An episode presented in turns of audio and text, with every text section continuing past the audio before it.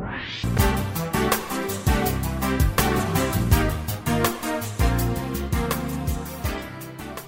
Welcome to Emotional Savvy, the Relationship Help Show. I'm Dr. Roberta Shaler.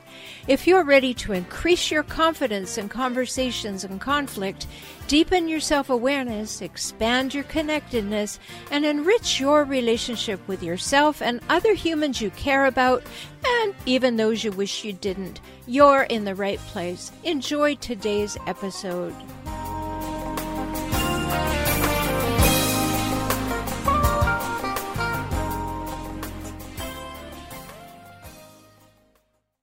Hello. Welcome. Emotional Savvy. What is that? That's the name of the program, but do we ever stop and think about what it is? So today, as I was uh, getting ready to talk with our guest, I was thinking about we really ought to have a little chat about emotional savvy. And the word savvy itself means practical knowledge or the ability to make good judgments. And that's sure what we want when we're dealing with emotional things, right? I mean, we want to feel we can count on ourselves, that we can make good judgments because we see things clearly. And yeah, we're not always right. We think we see things clearly and they turn out to not be so clear, or someone shows us who they are and we want to believe it, and after a little while we find out that that's not really who they are and we wonder about our emotional savvy. But the fact is that we can have greater and greater emotional savvy.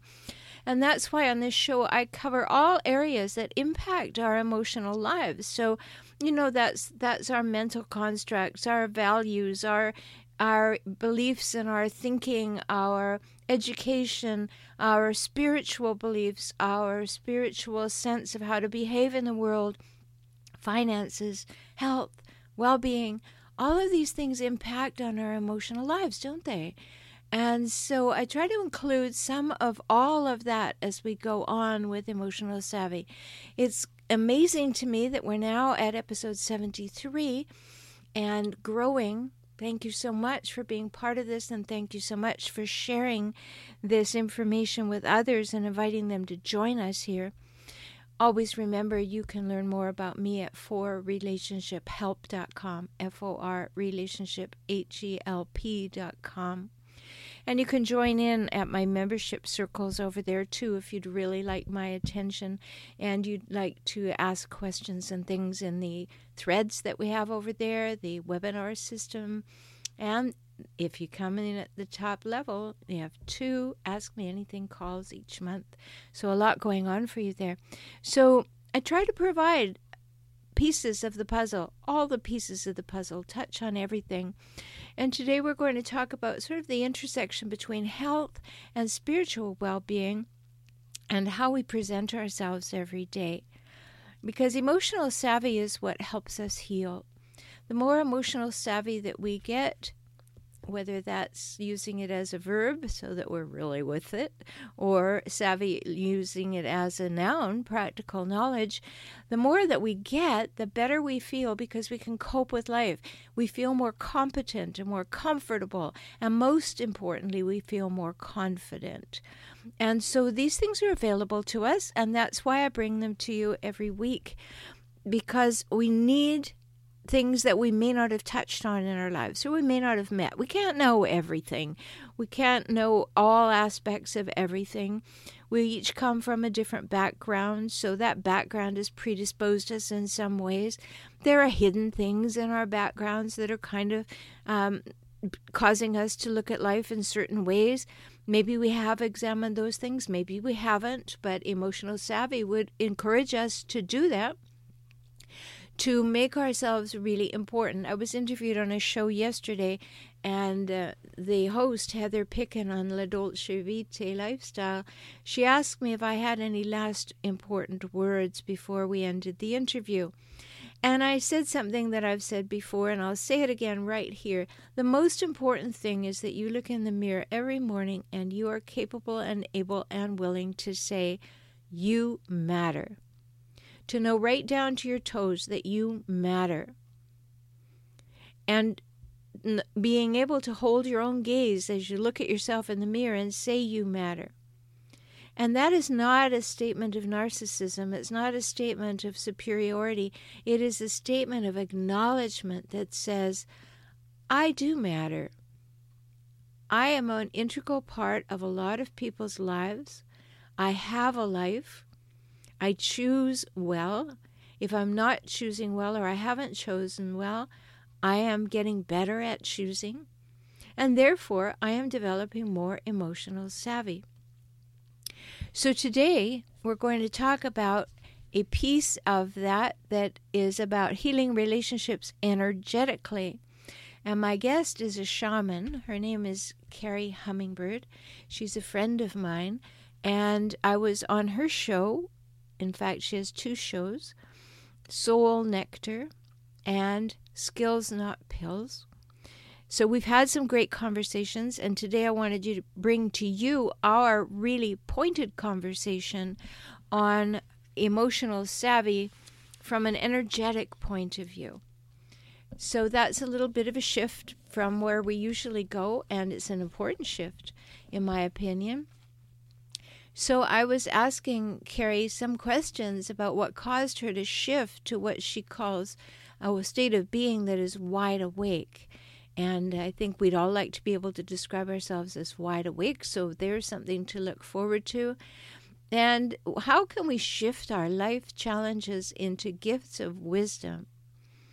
And those are big things. So, what are the stories that we tell ourselves? Do we say, if I leave this relationship, I'll be a bad person? Do we know how to get into the flow rather than be in fear? Carrie and I talked about all these things and way more.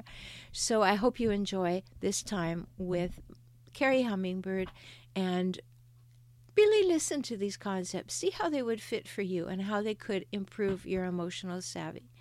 Remember to drop by on Monday evenings on YouTube for my weekly live stream called Help for Toxic Relationships. My YouTube channel is called For Relationship Help. Big surprise, right? so youtube.com slash For Relationship Help. You can subscribe to there, and then you will get reminders of the weekly live stream. And on that le- weekly live stream, you can put your questions into the chat and your comments, and we can really tailor it to what's up for the people who are on the call. So I hope you'll do that soon. Stay tuned. Carrie Hummingbird, you're going to really enjoy this.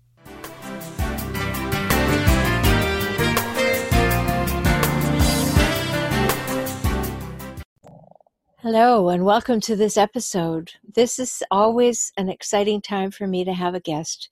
And of course, I love having guests, and today it's someone that I know, which makes it even better. Uh, we're going to be talking with Carrie Hummingbird, and she's written an, a very interesting book on self discovery, and it is called Awakening to Me One Woman's Journey to Self Love. So, we're going to talk about that some, and we're going to talk about how did she come to write this book? Where was the lack of self love, and how did it develop? So I'm sure that you're going to be very interested in hearing from her. So let me tell you a little more about her. I'm going to read exactly what she wants you to hear. And that is that she is the founder, Carrie Hummingbird is her name, and she is the founder of the Skills Not Pills movement. Get that? That's really important. Skills, not pills. And the host of the Soul Nectar Show and I was delighted to be her guest recently. She mentors people to reinvent their inner matrix guided by the transformational wisdom of the butterfly. Can't you just see the cocoon and metamorphosis and everything right as I say those words? Your life is for you, she says. Live it how you choose. It's your secret conversation with the divine. Welcome, Carrie. Thank you for having me on the show. I'm so delighted to be here, Roberta. And I loved our interview together too on Soul Nectar Show. Yes, so we have a whole lot to talk about today. And so I'm going to begin, because of your book, I'm going to begin by asking you the very open ended question. Take it where you will. Um, what's your story? What caused you to get to that place to write that book and do the work you do? Oh, that's such a good question. I love telling my story because every time I tell it, I go, What story? How am I going to frame my story today? So, how am I going to frame it today? Well, I'm going to say that I realized uh, at the end of 20 years of marriage and also like 20 years of weekly psychotherapy and personal work that there was something really amiss in my life that I needed correcting. And I probably wasn't going to find it using all the methods I'd already been using because I didn't work. So I I left that situation. And what I ended up finding out on my journey over the course of about eight years was that I had a lot of uh, psychological programming in my foundation, as we all do from our early childhood and from our lives that was influencing everything in my life and that i needed to address it in a different way than what i'd been doing. And so i i went on this journey uh, to heal it through alternative modalities through what was for me um, energy healing and acupuncture and um, just self-awareness at a deeper spiritual level. It was in fact a spiritual journey. So my story is that i I had some early childhood trauma, you know, and that led to some really big conditioning that led me to um, need to find another pathway to love myself. I think that's really the nutshell of the journey. And that for me, it was a spiritual journey that led to the healing. Mm-hmm. And were there things in your past? I know you write about them in your book that caused you to have that awakening in that particular time? Yeah, a lot of pain. like, tons well, of pain. You know, I mean, I think we grow through pain, right, Roberta? Well, we certainly can. You know, some people wisely do. Other people will kind of build a condo and live in it for a long time until they're ready. Some people are never ready you know, it becomes the story of their life, the story that they tell, the ain't it awful, he done me wrong story. Um, but yes, we can grow incredibly through pain if we can open our eyes and open our hearts to having a new journey. And that's what I did because I, I had this uh, ability to tell stories. I'm really good at telling stories, and I always have been. Is that the difference now is that I tell better stories for myself the difference now is that I tell magical, miraculous, beautiful stories for myself so that I can mm-hmm. experience those things instead of the other things that I used to tell stories about, which was like, you know, how I was to blame for everything and it was all my fault and, you know, life wasn't fair and, you know, uh, my husband was being mean to me and, you know, my mother was mean and all this stuff. I, I used to tell a lot of stories and that led to more of the same experience until it got to the place where it was so painful that I actually was um, having these nightmares and in the middle of the night where I would walk into this old mansion and uh, walk up to this mirror. And when I looked in the mirror, this thing would strangle me in the dark and I wasn't able to speak. And it was a shrew and it shouted through the mirror at me, I hate you. Mm-hmm. And and that was like a couple months before I finally said, Wow, this is this isn't getting better it's getting worse no matter how much psychotherapy i throw on it you know it's just not working for me and and i'm cause i'm continuing to cause suffering to myself and others and so i said you know i'll just be bad. If that's who i am i'll just be bad and i'll leave. And within six months i got my first spiritual teacher so i think i was i was at rock bottom roberta so i was really willing to do anything to heal. I was willing to go outside of all the conventional boxes. I was willing to try anything. I was willing to do anything to feel better. And I think that actually helped me to catapult me on the path that I that I went on over the last 8 years to heal because I was willing to do anything. I was that desperate. Mhm. Well, that's a place that, you know, it's sad to come to, but it certainly is that moment if there's nowhere to go except up so you yeah. can sit at the bottom of the abyss forever if you like, but everything is up there. Can't you, get any worse than this. no, but you you used a phrase. You said, "I'll be bad and I'll leave." What were you referring to leaving? Well, because in my marriage, the story was that I was just, you know, uh, I was just a bad person. Actually, my whole life, you know, that I was being bad. There was a story that I was just bad, and I was the one that was a relationship wrecker, and it was all my fault, and I caused everything to happen and you know and nobody else accepted any responsibility, right? It was all me. Mm-hmm. And you know and i fought that for a long time like i i wanted to be perfect you know i wanted to be to do everything right i wanted to people to love me and like me and um, appreciate me and i i wanted to do whatever i could to be perfect and to get that love and at that moment i just said well screw it obviously it's not going to happen. So what if i just gave in and was just whatever they're saying i am i'll just be me. And if that's being bad then i guess i'll just be bad.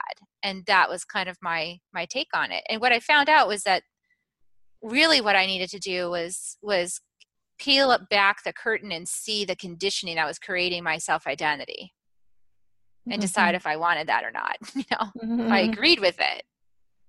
Well i think you're bringing up a really pivotal point in life is you know, often when I'm working with clients and I say, All right, this is the picture you've painted for me. Is this the picture you want? And there's always that moment when someone goes, Well, uh, is there a choice? Yeah. right? This is the picture. And no, there is a choice. And just like you're so wisely saying, Carrie, I can paint a different picture at any moment that I want. And I'm not talking about Pollyanna thinking, you know, I'm not talking about denial. I'm saying, okay, I'm looking at this wall that seems to be in front of me, and I'm just about to it with my nose. But, you know, in fact, I could go this way. And I love that you're saying that because I I actually was doing that on my healing journey. I started doing that. I started saying, you know what, I know I got these diagnoses. I got diagnosed all kinds of things, you know. So um I know I have these diagnoses and they're telling me I'm crazy and this, that, and the other thing, but I actually I think I can change the story. Like I don't think I have to keep that story. And I started doing energy medicine and I started noticing that in my awareness, my world was different even if people around me were clinging to the old story, mm. I was different and I knew I was. Well, you brought up a really good point there because for all of you listening, when you change, there are going to be a whole lot of people who want to pull you back to where you oh, were. Yeah. And the reason being, you know, I describe it to my clients this way, Carrie, is particularly if a couple comes in and they've been together for a while and things aren't working. And when you meet someone and you're learning about them, it's like that picture that you see in old detective movies. It's like there's a body on the floor and it's been removed, but they put duct tape around the outline. And so each person in the relationship has this picture of their partner that's there and they say now i know where the edges are and i know you get your arm back in there. That's not who you are. You're not that person. And so there's no an allowance for growth. There's no encouragement for growth. It's just, I need to know who you are, and I've got that figured. So don't you go changing. that biggest one I had to deal with, that was my mom, because mm-hmm. I was really, as many of us are, you know, my mom's opinion really mattered to me. Like, her opinion of me was everything. So, part of what shifted over the last eight years is that I had to let go of that need for her validation because that was holding me back from really embracing and knowing that I was radically changing on the inside and that the rest of my life was demonstrating that change by everything I was experiencing. Like my new partner I attracted who's like just so loving. Like it brings me just to tears and i think if i really let myself and i'm not going to go there right now but I, mm-hmm. I could really feel like how loved i am but because of my mom's like wanted to keep holding me in this spot of like i know who you are and i know your history and like being the documentary of my history according to my mom i finally was like wait a second. Okay i'm going to apply all my teachings i learned in my life so basically, you have a vision of me that you created in your head, and that's who you think I am. And because you think I am that, you're not willing to let it go. Because if you let that go, you would have to admit that maybe I've changed, or maybe your perception of me was incorrect, or maybe there's something amiss here. And that you would have to get to know me all over again. That might take some effort. Oh, I think that's true. And I think there's another alternative, which is I created the other one the way I wanted her and now she's showing up different and i'm not so sure i like that because i have to now perceive things differently so there's resistance to that instead because yeah, you have to do work if somebody exactly. in your life changes like i changed a lot like and i light jumped over stuff. Like, I mean, I I transformed like a Tasmanian devil. Okay, so trying to keep up with that has been challenging for my family because they it's like they almost can't believe it's possible, and I'm like, I know anything is possible. Right. And I'm demonstrating it through my life, and I have been very transparently demonstrating it the whole way along, including the memoir that I wrote. I actually got the download to uh, the beginning of my spiritual journey I just started a, my first uh, shamanic class where I was learning about my senses and perception and the Toltec wisdom of uh, the four agreements and all this stuff. And I was accessing my higher consciousness, and it told me, start writing now because you're charting the course out of madness. And if you don't write it now, no one will, you'll never even believe it. So you need to write it now. Start being really, really honest so for two years, I wrote that book and I kept wanting it to be done. I kept writing the last chapter. I love myself. I'm there. And then I would realize, no, not there yet.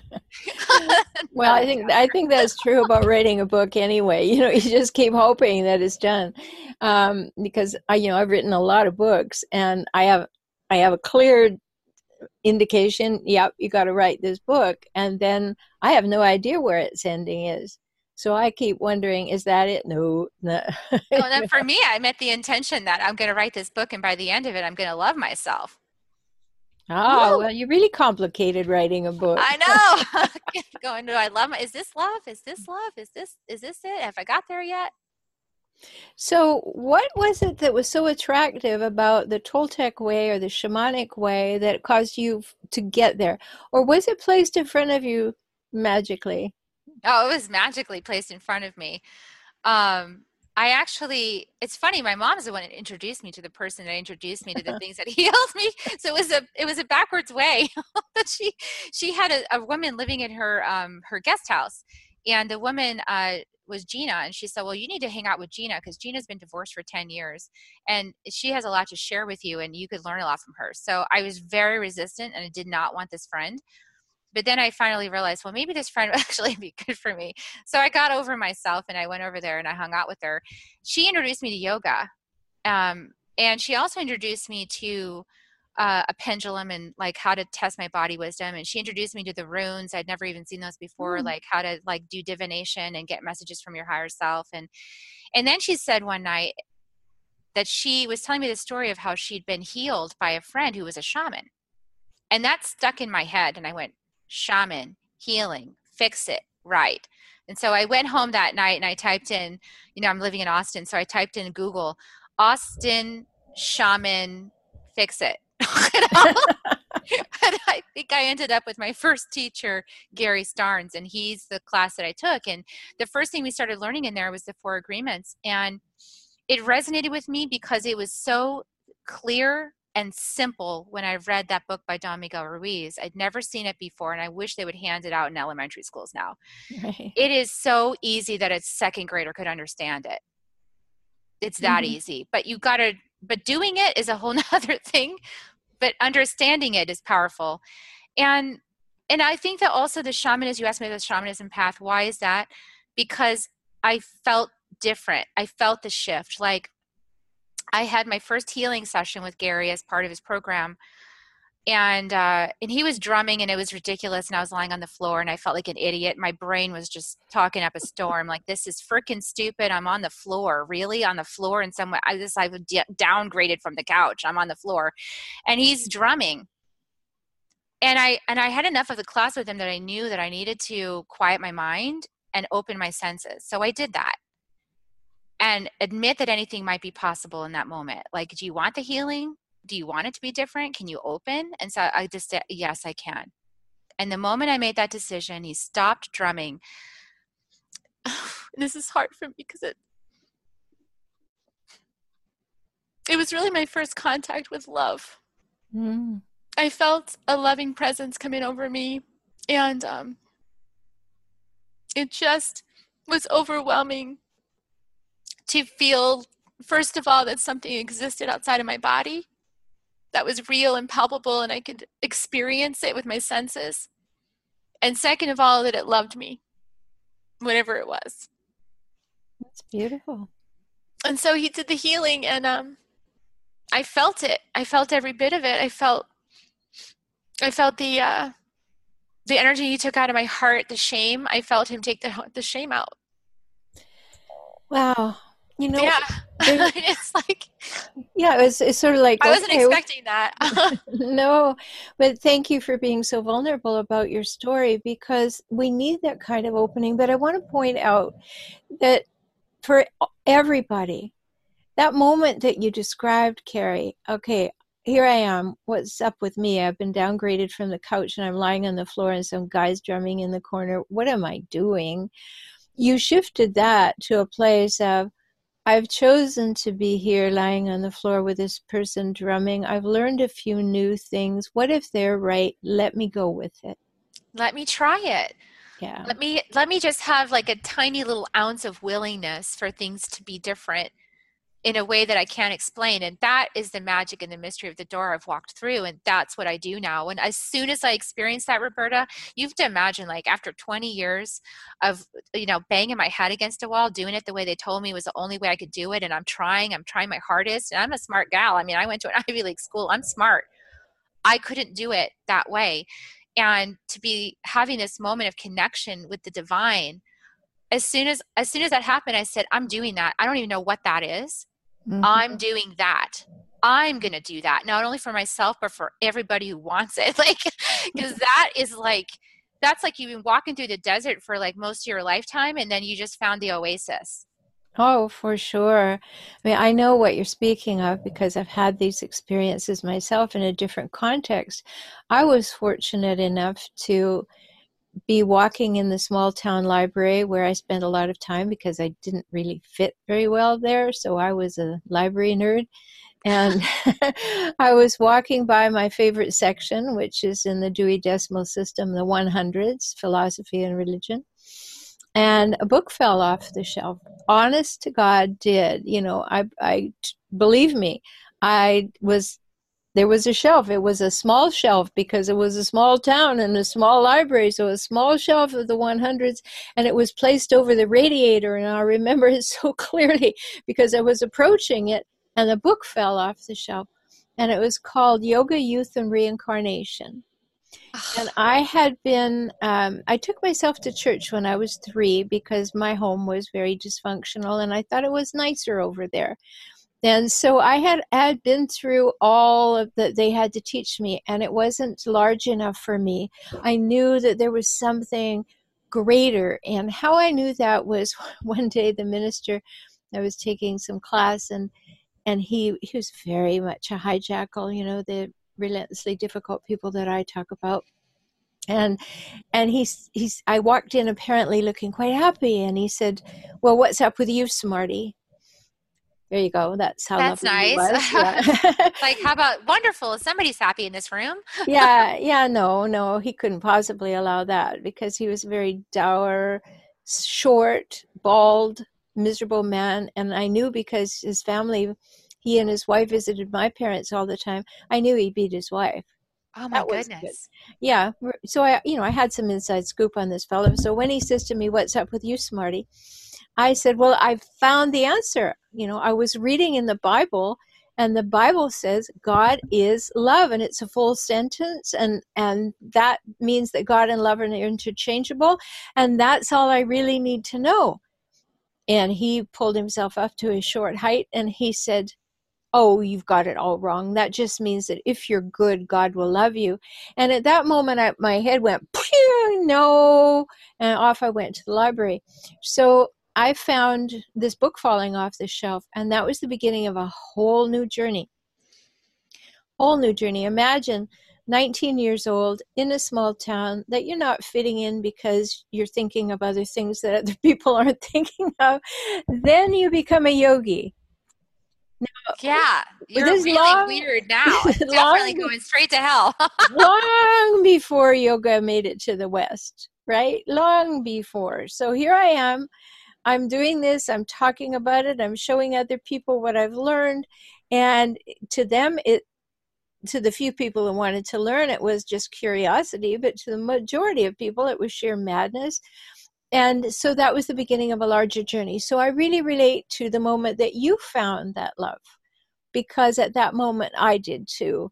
and no amount of his nasty words was going to take it away. And you walked towards it as I did. So I really understand that. And you did it with a very dedicated purpose to say, I'd like my life to be better. Yeah, I wanted to, I wanted to exchange stories. You know, like okay, Can I trade like, this one in like a library book, please? trade this story, and I actually had, you know, I've since then my channel to the divine creator that speaks through me has been really, really powerful and strong. So I have a lot of faith. I have tremendous faith, just because when you experience something like that, you can't help but have faith. And I had one conversation with God where, you know, God said, you know I'm really tired of tragedies, like tragedies all over planet Earth. Like, can, I don't care whatever you want to do, Kerri, but just create any storyline other than a tragedy, and we're good. like, okay, sure, I'm going to entertain you now. All right. Yeah, great. Now I, I've become the cosmic comedian, right? now a comedian. Okay. Whatever yeah. storyline you like, God, I'm there for you. You know, I'll be I'll be your jester in the court. You know? There you go. So here you are, Raven, um, and and you're doing this. Um, so interesting. So you know, it's a good point to switch into something that that is really helpful to other people which is that you say that you help people shift life's challenges into gifts of wisdom. So talk a little about how you do that and why you do that. Absolutely. So the thing that i find is most helpful is to do a 360 on any situation and see it from like a lot of different angles because I think what really what I noticed in my own journey was getting super trapped in the story that I was telling and then telling it over and over and over and oh, over and very over. common. Over, cementing it in, you know, like it's kind of like a spider wraps up the fly in the web and you notice like it really it wraps it up so tight the fly can't even move. So what I like to do is I like to untangle and unweave that and and with a lot of questions. And so in that process of asking questions and in that process of untangling the energy because it's also energetic you know sometimes question asking isn't enough. Sometimes you've got to rattle the energy so i like to bring in a rattle. It's just a shamanic tool you know it's very helpful. It's a it's an energy disruptor. Mm-hmm. so when you disrupt the energy and you disrupt the pattern what happens is that you can start to see it through another window. And when you see it from the other window you could have an awareness that unlocks the whole thing for you and it just like it just goes poof. And that moment is a blessing that moment is so powerful. It's like freedom in a like a gust of freedom just like blew over you. You're done with that piece. You don't have to hold on to it anymore. That's the kind of thing that happens. And other people say that's crazy because i ask questions or i have perspectives that are not in the group consciousness. But actually i think we live in upside down world. Like i think the way that our consciousness i like to call it upside down world and i think you know what i'm talking about roberta. It's like the pain infrastructure on earth is so big that eh, eh, that we all are born into it and, and some people are spared which is a blessing but a lot of us are born into it like you and i were in early childhood born into this pain infrastructure passed down for generations and when you when you're born into it you know initially this isn't right but then you forget over time because the in you're infiltrated by it you're infected by it and it's upside down world so what i do now that i've kind of reestablished my connection to the divine creator which i feel is very imaginative and childlike is that I flip it upside down, which is really right side up, which sounds crazy at first until you explore it. And then you realize, oh, oh my God, we've been having it all backwards. It's really like this. So it, it's very disorienting at, first, but then but then you it starts to permeate your consciousness with some light and some love and then things move in a whole new direction. So that's what i talk about when i say that. Mm-hmm. it's like that. Well it's powerful and you know let's go back a step and talk about willingness.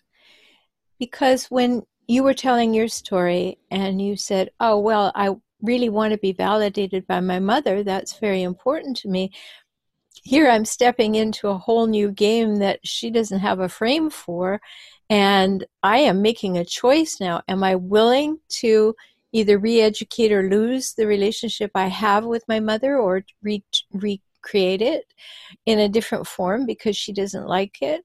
Am I that important? Am I willing to take this journey? And you know, there are so many mitigating factors when we are about to change or thinking of changing that will keep us small, that will keep us contained, that will keep us in the old story.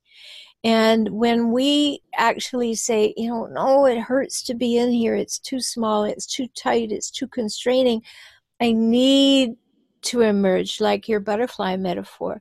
it is time to emerge. Um, there are risks. There are big risks, right?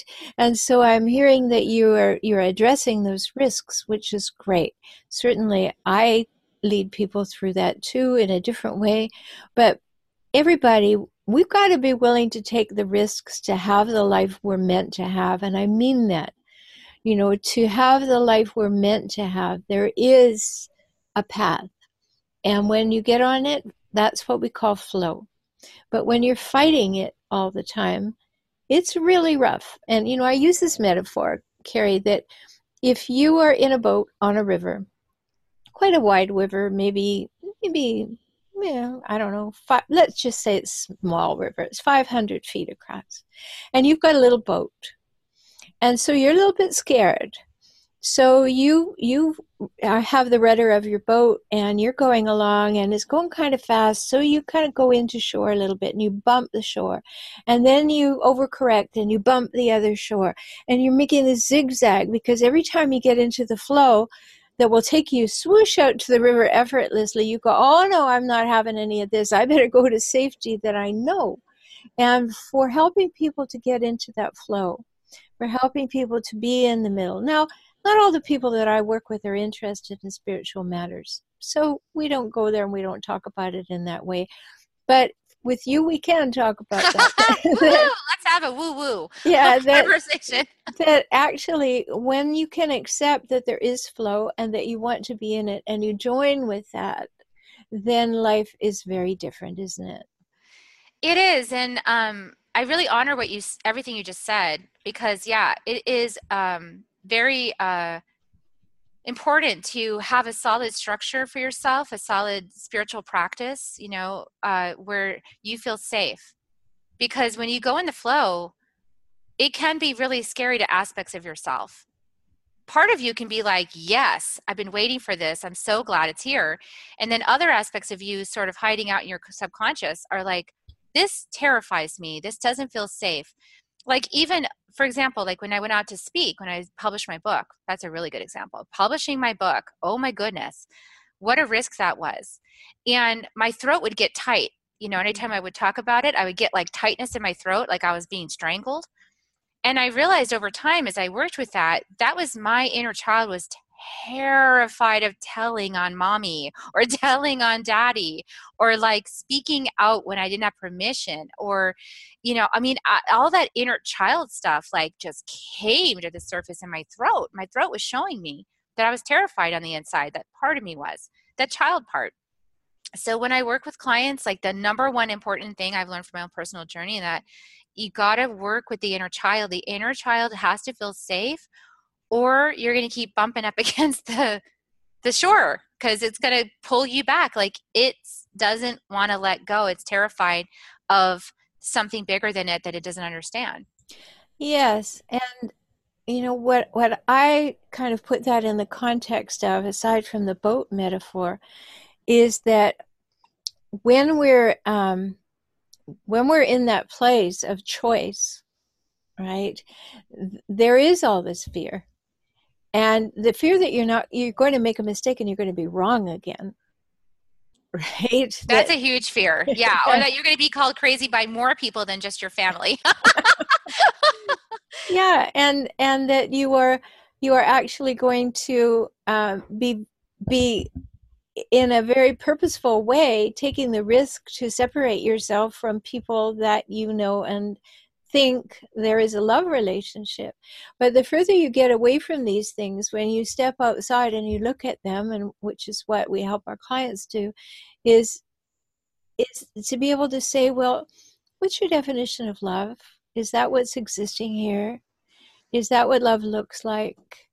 And when people are in that safe place, they'll say, Well, no, but I'm still looking for that validation. And that's that's what many people don't have.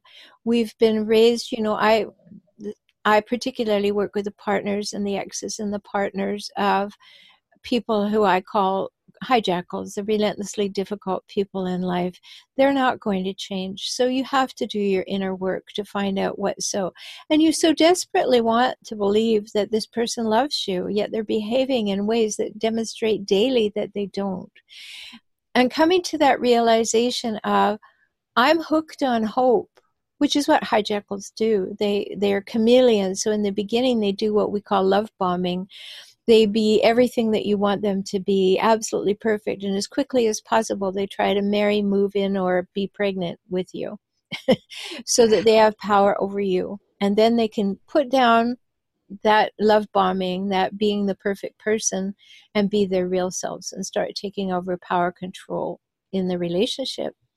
And so you bought into the beginning person that you met, and now you're hooked on hope that that's the real person. And if only if only you were good enough, quiet enough, less demanding, more patient, more nurturing, more nourishing.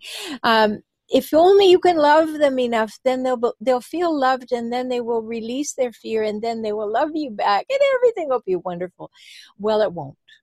It can't because the other person is trapped in their hijackal nature by trauma that they've had in their in their earlier life various kinds of trauma and it doesn't need to be trauma that that would be trauma to me it's trauma to them and so we we have to recognize that no there's not going to be change there but there can be change in me maybe I can adjust. Maybe I can do some things that try some strategies, make some changes, empower myself. And then, and only then, unless there's physical or sexual abuse, can I make an honest decision to leave or stay, particularly if I have children. But if you know, that relationship is your mother, it's hard. Yeah. If it's, it's your hard. mom, like, how do you? So, this is something I'm still in process of, you know, just vulnerably, you know, transparently. I'm still in process of like the quote right thing to do. You know, I don't know what the right thing to do is. So because my heart says that's my mom and I, you know, I want to have her in my life. And but, you know, my my protector coach mentor in my in myself says what? Boundaries with boundaries. Mm-hmm. And my inner child says, "Yes, and you know like i love her and i wanted more love like um so i've had this it's really interesting the psychology of it i've experienced on the on the inner journey and when you know when working with clients with the pieces that i've accomplished you know this is a journey i feel like it goes on you know your whole life. So you learn and then you can share with your your clients what you learned right? Like you have to go through it first. Is like the inner parent you know? I created this inner mother for myself that was the mother i always wanted and because she knows me she knows everything i want like she's in me so she gets it. She's in me so she she feels my inner child like so she knows what the desires are. So that is the one that i turn to now for that nurturing and support to give it to myself. And then i can let my mom off the hook mm-hmm. right? I mm-hmm. can let my mom off the hook like oh you're not a psychic mind reader like me. And you don't really know what i need or want. And maybe even if you did you wouldn't be able to provide it for whatever reason like your mm. own inner trauma your own things you went through mm-hmm. and so i can kind of let her off the hook a bit and i still have the inner child that gets sucked in like Sure, it, you do. It still wants her, love, you know, like it. It doesn't matter, like how wise I get on the outside, you know. no, but you know why that is, and you know, uh, this is such a good conversation. It's you know going a little longer than usual, but I, I, the reason for that is brain development. When we are born, and even before in our prenatal environment, you know, we have that that desire to bond because we know this is the person that keeps us alive. This is the person that supposedly we're safe with. And even in the prenatal environment, if they weren't happy about the pregnancy or terrible things are going on or whatever, we're starting to feel unsafe. But we have this innate desire that this person be the person who can keep us safe. And we keep buying that over and over, and we have to. But our brain isn't fully developed until we're 25. So when we're little, most of the imprinting about our worth is in our early, early life. The language and the, the reinforcement of our worth comes later. But it's when we are welcomed by joy, when we are the center of someone's attention, when we are well bounded, when we're bound bonded is what I'm trying to say. When we are seen, heard, known, appreciated, acknowledged, accepted as children, um, then we go in a different direction. But if we have an adult who gives birth to us who doesn't have the capacity to do that, maybe they don't even have the willingness, but they don't have the capacity because how they've been raised. Um, it is really difficult because we have that psychological bond to that person. We have that physical bond to that person, and we want it to be that person. And yeah, yet, exactly. and that's and, the, that's the rub. That's the rub right there. You just identified it. Yeah. Yes, and so we have to really have a talk with ourselves. Like that person doesn't have the gift to give you. They don't have it and yes, if they did have it the way they're behaving right now, you know they wouldn't give it to you. Like I remember my mom, don't we all? Um, but my mom was a hijackal. We, we, we, like we never forget it. That's it. it's so important. That's right. It's so important. We like we we commit it to memory. yes. Oh, well, it's visceral memory, but you know, my mom. I was taking care of my. I'm an only child. My mom didn't want children. Um, and so I was taking care of her when she was dying, and I I was still working and raising my children and everything, but I would go to her home every day and make sure that she was okay and that I had nurses coming in and hospice care and everything. And so I was sitting with her one day, just a couple of days before she died. And I said to her, You know, Mom, you've never told me that you loved me. And she said, I know. End of the conversation. Wow. Now, at that moment, of course, you know, I was older at the time and I I wasn't looking for much. I just wanted to really see whether she would give me that at this point in life. Um, but she didn't. But to the last moment, she had to have the power. The fear of ever telling me that I was able to be loved or approved of or accepted or anything was giving away her power over me. And even with her almost last breaths, she was not willing to do that. And so it's important for us to know that a mother, as we're talking about mothers, but it could be a father or someone really important to you, who doesn't have it to give. is someone that we just have compassion for and create emotional distance from. They don't have it to give. So you don't go to the hardware store looking to buy your next formal gown. I think the thing that's really confusing, and I know we're we're probably running over, but uh, is that sometimes also um, the situation of your early years, like in my case, the situation of my early years uh, involved someone who was super alcoholic and violent, mm. and so the mm. dynamic was that if I acted out as a little child and irritated him, he would beat the crap out of my mother. Right. So my mother became my enforcer, and that dynamic gets in your pattern too. Oh, that's huge. I mean, yeah. any, anybody listening who relates to that, and I just heard about you know four thousand people going, oh, "That's my story." that's my story. Yeah, and that is super twisted to untangle, not only for myself but for my mother, because she she created this dynamic in order to protect herself, but also me.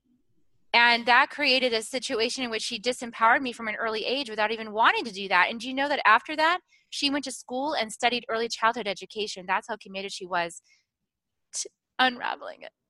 Ah, uh, well, that's good. Uh, yeah. If, in fact, um, the information that she received went it's going to help, you know, if it went from her head to her heart, you know, yeah. yes, we're going over, but I just want to talk about what you what you were saying about your throat and not being able to express from a yogic point of view. The throat chakra is very important and it's our ability to communicate. But what happens is that exactly what we're talking about your mom, the throat chakra comes between the the chakra here and the chakra of the heart. And so sometimes we talk from our head and we communicate from our head and and can't communicate from our heart and so everything gets tightened up there And so we stumble over our words. We don't know what to say. We're fearful to speak up. There's so many aspects of this that are tied to things that are not straight up psychology. I know. So, they're all in the subconscious and buried in there, and you got to ferret around and find them. so many things to talk about. So I'm much. so glad that you shared your story with us. My guest today is Kerri Hummingbird. You spell that K E R R I H U M M I N G B I R D. And you find her at kerrihummingbird.com. She has a lovely gift there for you.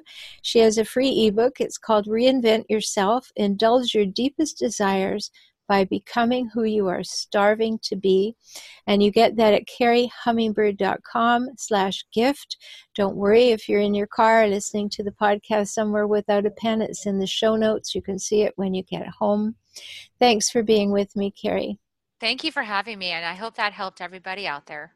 Oh, invariably, indubitably, it helped people out there.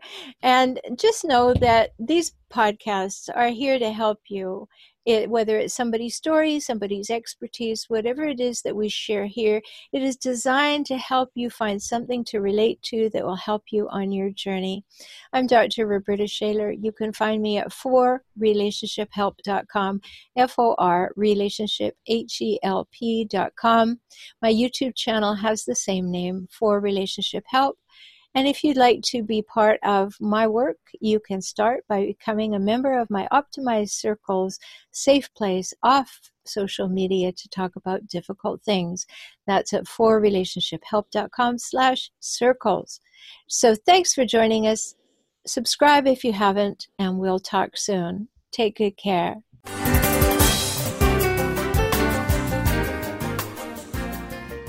Thanks for being here for today's episode of Emotional Savvy. If you want to deepen your emotional savvy, make shifts in your relationships, and enjoy life and relationships more, work with me, Dr. Roberta Shaler. Get my books, enjoy my courses, or work with me directly. You can do that by visiting forrelationshiphelp.com, F O R relationship H E L P.com, and subscribe to Tips for Relationships Now. Don't miss a thing. Be empowered this week with more emotional savvy.